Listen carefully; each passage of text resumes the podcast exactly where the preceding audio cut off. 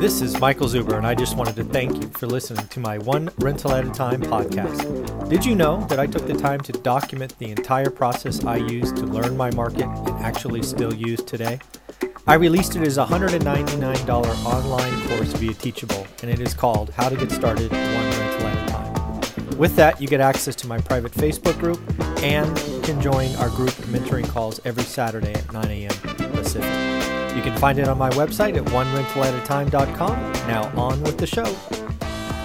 Hey everyone, how you doing today? We are doing our expert series and we've got Rylas today. How you doing, buddy? Hi, you doing good. Good. Let's remind folks. Thank you, buddy. Let's remind folks who you are, what you do, what how do you play in this kind of world of real estate? Yeah, so who am I? I'm a probate and estate planning attorney by trade in Arizona and California. So I, I got introduced to real estate. I would say my perspective is always wanting to liquidate real estate when right. it's got to split five ways. And then I've, I've kind of gotten a part of the, the wholesaling world a little bit. Mm-hmm. I, am a student of your course yep. to, to learn my market. and uh, this weekend I was out knocking some doors, um, doing some of the wholesale side. So wow. that's kind of how I play in um, in this game. Wow, this is going to be fun to watch you evolve because I think you do have a unique background experience, uh, and it's going to it's going to be fun to watch you kind of grow over the next ten years in real estate. But what I want to do today, because of your experience as an attorney, I want to just have an honest conversation about legacy wealth. Let me set it up, and we'll kind of go wherever you want. I want to talk about what legacy wealth is, kind of from your perspective, my perspective. Talk about people who are doing the work today to set it up. And then at some point, we're going to transition because I know you as an attorney likely have experience witnessing second, third generations of true legacy wealth. Uh, so that does that sound like a plan? Yeah, sounds great. Excellent. So when I think legacy wealth, the first thing that hits my mind is it's a sexy social media term, right? Nobody wants to say they want to be re- rich or greedy or or whatever. They're like, I'm doing all of this for my legacy and you know sometimes they go you know legacy in my kids but when i think legacy wealth it's multi-generational. So in your perspective when you when you hear that term what do you think of today? When you see it in practice because people come to you what, what does it look like? What does it feel like? I'd love to get your experience. Yeah. So when i hear the term legacy wealth the first thing i think of is what we call a dynasty trust a generation oh. skipping trust which is the tax term. So, so to me, as as a tax attorney, as an estate attorney, legacy wealth means that you provide uh, that you transfer all of your assets in a way that's um, that's tax efficient. You know, so you can avoid income tax uh, income taxes, estate taxes, and in a way that provides protection to your your beneficiaries, your children. So you can choose when they can be in charge, and and how much they can control it. And what was the so, name of that again? I haven't I've not heard that term. What kind of trust? Um, the the tax term is called a generation skipping. Uh, it's called the GST, generation skipping transfer tax. Oh, okay. Very and cool. the the idea of that, the the GST, mm-hmm. is that Uncle Sam and the government they want to tax every generation, right? So okay. when you pass away, Michael, they they want to tax your estate then. Yep. And then when it goes to your children, they want to tax it when they pass away, and so on and so on. Hmm. So, what a generation skipping trust does is uh, it, it's it's a vehicle that once it's funded, it's no longer subject to the estate taxes. So it's a way to get money I don't know, kind of off the board, if you will, off the estate tax board. Interesting.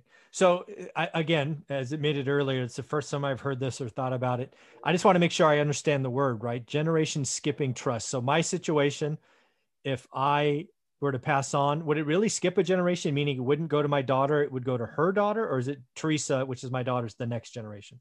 It can go straight to your daughter. Okay. But it splits the taxes. Got it. So as long as I've been doing this, the GST exemption has always been the same amount as the estate tax exemption. Okay. Currently 10 million adjusted for inflation. Mm-hmm. Um, it, it, may have been different but so if, if you have someone, um, let, let's just use 10 million. And Okay. let's say they had, uh, let's say it was a $15 million estate. They can pass 10 million of their estate into this uh, generation skipping trust. Okay. So that way, when the kids inherit that, um, it's no longer subject to the estate tax. Hmm. So during the kids' lives, you know, that 10 million can grow to 20. And it doesn't matter what the estate tax is when they pass away because it's not subject to the estate tax system. It's, Interesting. it's already it's it's already out. Interesting. So Okay. So when so when would when I mean when did you when does somebody set something like that up? Is it is it when they're at that 10 million mark? Do they do it in their 50s and 60s? Or are people doing that early? I mean, I uh it's it's just fun to think about. When, when did they do that? yeah, so they obviously before you die, before it's too late, while you still have capacity. Yep. Uh, you know, because people always want to know, like, when do I have to do this by? So that's my answer. You know, Yeah, before it's before you die. Yeah. I like that. and or before you lose it. Um, I- start to recommend. You know, we call them a dynasty trust. Okay. Is is what I call these. I like it. Whenever a single beneficiary is going to inherit more than a half million, Mhm. is when I start looking at this. Oh, there you meaning it's going to be lasting money. You know, so someone's going to receive an inheritance. You know, maybe they pay off some debts and other things. If there's still going to be a chunk there, then I like to keep that chunk protected. Now, here's I, I the way I bring this up, the way I explain Dynasty Trust. I like to ask people if they've if they've seen the movie Fight Club. Ah, have you seen the movie Fight I have. Club? Yes. uh, whether they've seen it or not, it's always um, you know, even if they haven't seen it, they're like, well, what are you talking about? Yeah. Well, what's what's the fir- what's the first rule of Fight Club? Yeah. You don't talk about Fight Club. Exactly. So asset protection's kind of like that. You know, asset protection. If you're saying, Rylas, you know, help me put my money somewhere where no one can touch it. You know, where if I owe someone money, can't reach my money. That goes against public policy, right? Mm-hmm. it sounds bad and shady. But if you said, hey, Rylas, help me plan so I don't pay taxes, that's perfectly acceptable.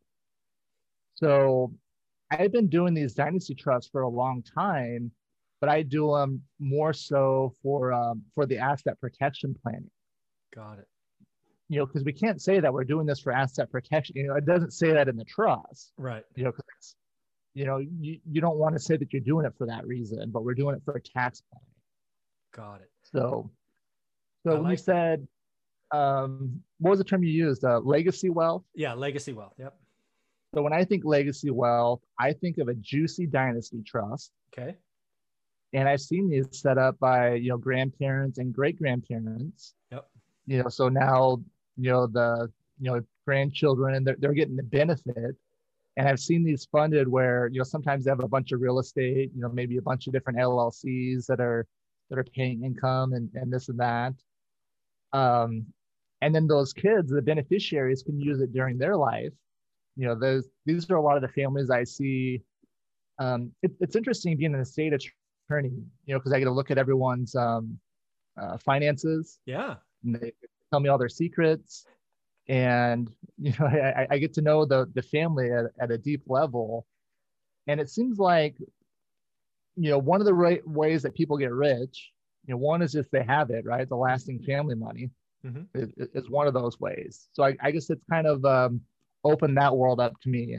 I've seen there's a lot of these families where they have a trust like this, and it will pay for for the kids to go to college and medical school. It'll buy them a house, and then they return the favor. You know, since the the trust you know hooks them up early in life, Yeah. then they're they usually do good during their careers, and they can keep doing the same thing for for their children and grandchildren. Interesting. So again, there so legacy wealth does happen. You've seen multi generations, three, four, five generations. And again, is is it fair to say that the same like the same asset granddad had, say he bought a house or a strip mall or whatever it was, is that the kind of same thing five years later? Or bec- or like, you know, in the middle, can dad kind of sell that off 1031 into something bigger? I mean, does does stuff come out, go back in, or like is it locked in? Uh, into the dynasty trust. Yes. So you can, um, so you can't. So if your parents created a dynasty trust for you, Mhm.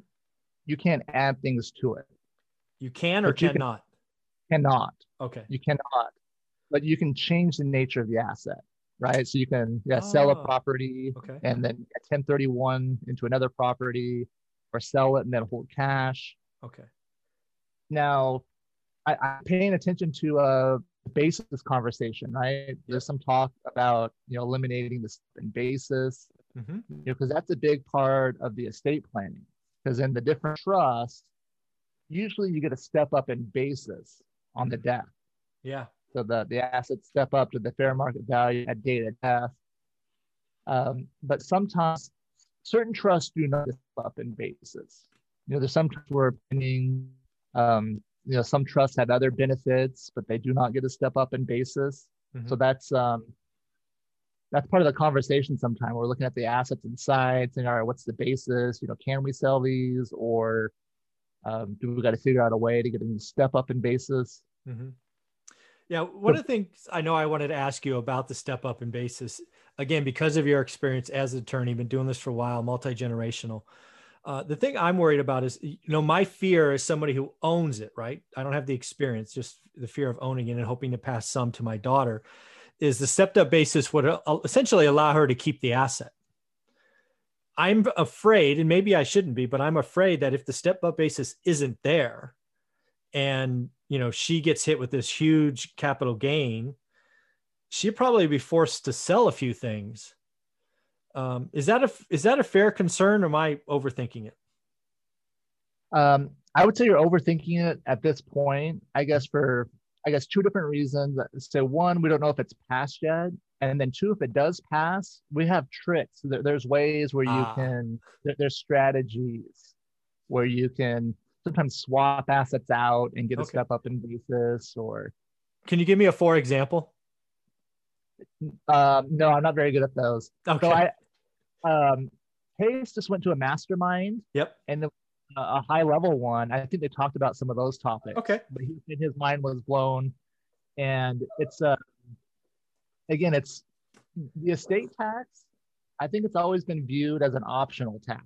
right where with enough planning Mhm. you can really minimize the taxes so if we do get something drastic where you know they eliminate step up in basis um then i think we'd look at other strategies but but it, it could change things some where how you hold your portfolio right if she you know because you're part of the reason to hold long term is so that you can um get that step up in basis right Right. appreciate during your life yeah save income taxes and then let it step up in basis when you pass away Right. Yeah. The other thing I want to talk about again, legacy wealth and all of that is, um, I don't know if you've had this.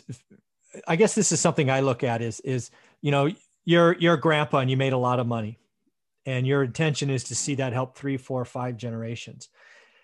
My suspicion is estate planning is vital to make that happen. Versus if you don't do it, right, it goes through one generation, maybe two, and it's all gone because of taxes and just loosey goosey spending and you know granddad's hard work is gone is that fair that really estate planning makes that happen because you can control when money's accessed Yes, definitely. So I, I've seen a lot of families where they don't do the planning and they have significant assets. Um, you know, maybe like a you know five million dollar estate, but they Mhm. they think estate planning is only for rich people. Mhm. It's like, what do you think people consider you? You know, but yeah you know, some no people just have this mentality that they're, they're never there, right? That's always like, the next oh no, it's like that's the rich guys need that, okay and whatever their assets are at. But yeah, without planning, you can see where you know if they don't appoint someone to be in charge, there's not clear um, how the the estate was to be distributed, Mhm. uh, especially with real estate. I see families where they start, you know, maybe they add one kid to uh, the owner of another house, they give a house to another kid. You know, it's just kind of loosey goosey, and then they pass away, and it's unclear what the wishes are, and they end up they end up in probate, which is extra fees, and then the kids end up fighting it out, Mhm. and the lawyers end up with all the money when it's over. You know, after the dust settles, you know, two three years later, Yeah, I, I'm curious if you can answer this question, and if you can, I totally get it. But let's just take that five million example. There's an estate for five million. They were loosey goosey. They did nothing. They had four or five kids. None of the kids get along. Different relationships. Whatever.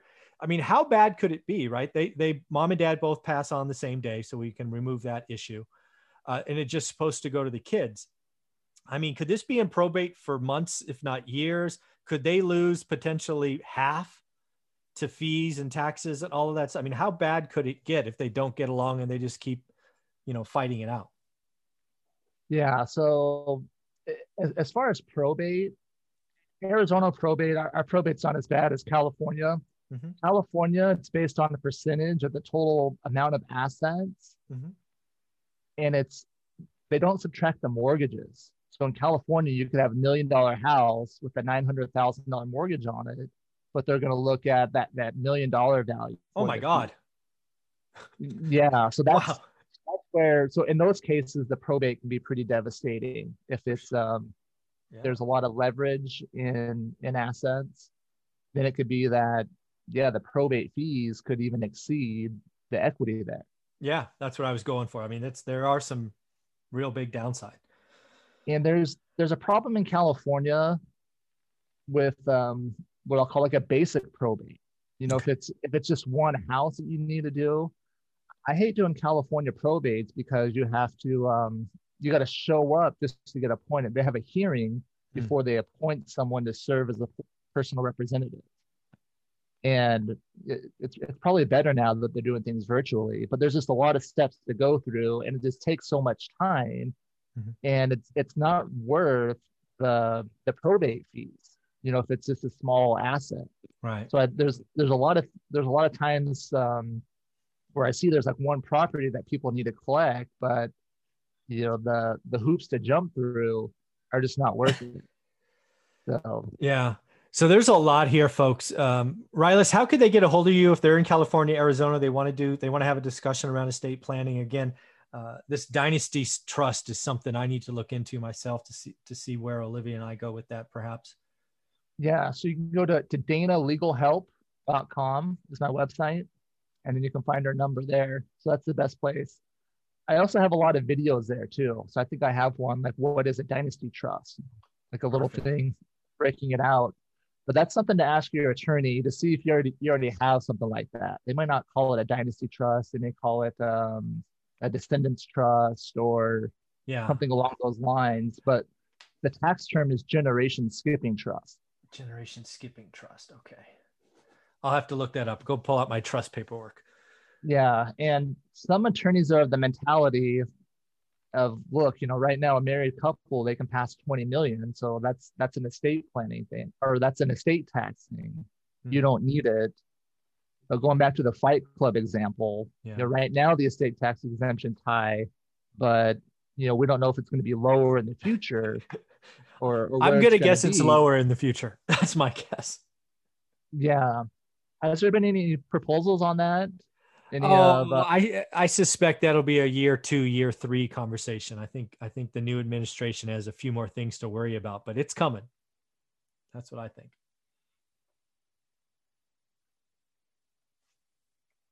We lost your sound.